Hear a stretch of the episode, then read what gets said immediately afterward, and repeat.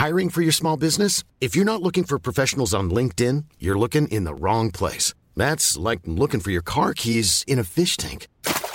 LinkedIn helps you hire professionals you can't find anywhere else, even those who aren't actively searching for a new job but might be open to the perfect role. In a given month, over 70% of LinkedIn users don't even visit other leading job sites. So start looking in the right place. With LinkedIn, you can hire professionals like a professional. Post your free job on linkedin.com slash people today.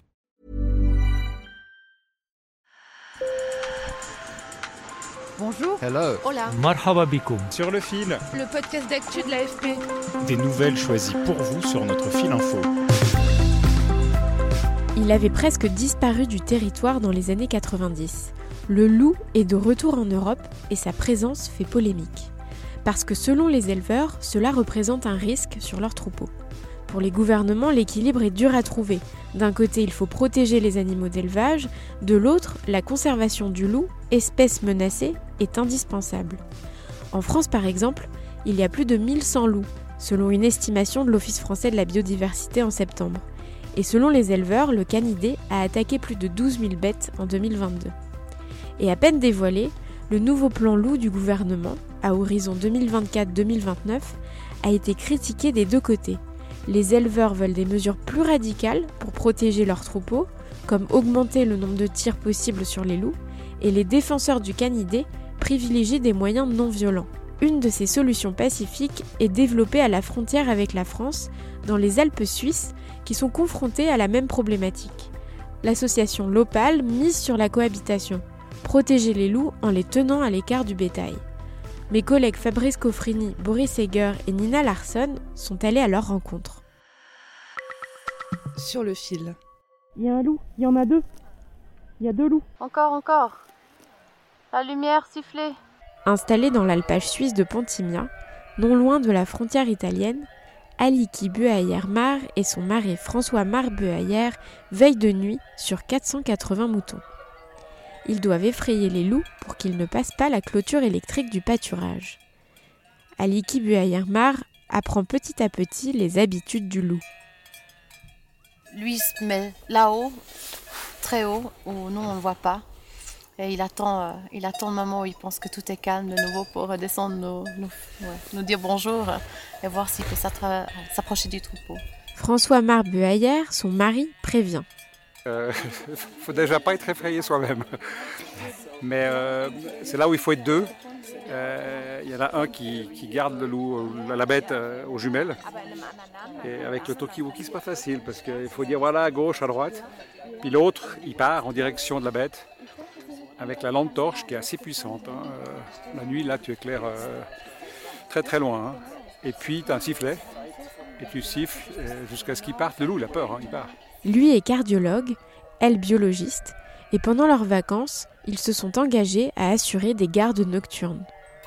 On essaie de les rassembler parce que c'est quand même plus simple si elles sont toutes. euh, il y en a 480, donc si on les met tous au même endroit pour la nuit, c'est plus, plus simple de les avoir tous euh, dans un endroit qui est un peu plus. Le parc est tellement grand.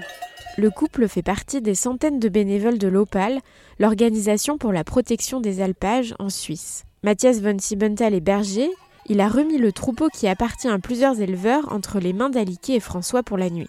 Yeah, for me, it's it's such a big help Pour moi, c'est une aide précieuse. Je passe presque toute la journée à l'extérieur avec eux, à les garder et à les ramener, donc c'est agréable de descendre et de pouvoir se reposer.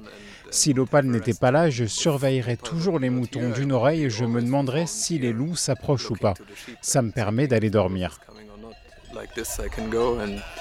L'OPAL a été cofondé il y a trois ans pour tenter de trouver une réponse non violente à l'expansion de la population de loups en Suisse, qui serait au moins 250 aujourd'hui.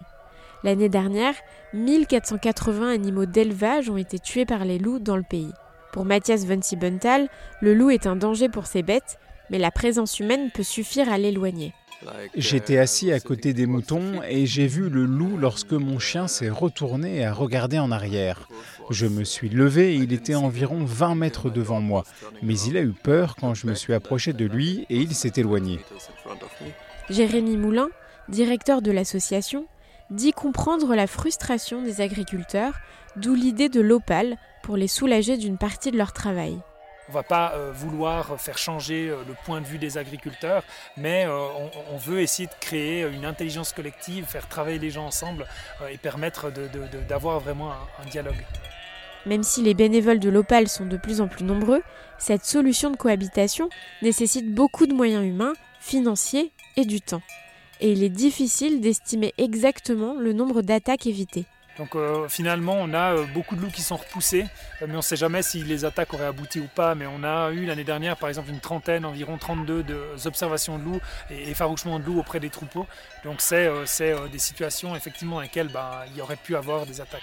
Cette solution non violente n'est pas celle envisagée par tous les acteurs. Certains éleveurs voudraient une approche plus radicale. Et pour répondre à leur colère, les autorités suisses ont autorisé l'abattage de 24 loups en 2022 et ont assoupli cet été les règles de chasse. Au début du mois de septembre, Ursula von der Leyen, la présidente de la Commission européenne, évoquait aussi la possible évolution du statut de protection des loups. Elle mettait en garde contre le danger, selon elle, que font peser ces animaux. Sur le fil revient demain. Merci de nous avoir écoutés. Je suis Berfine Topel. Si vous aimez notre podcast, laissez-nous 5 étoiles sur votre application de podcast préférée. À très vite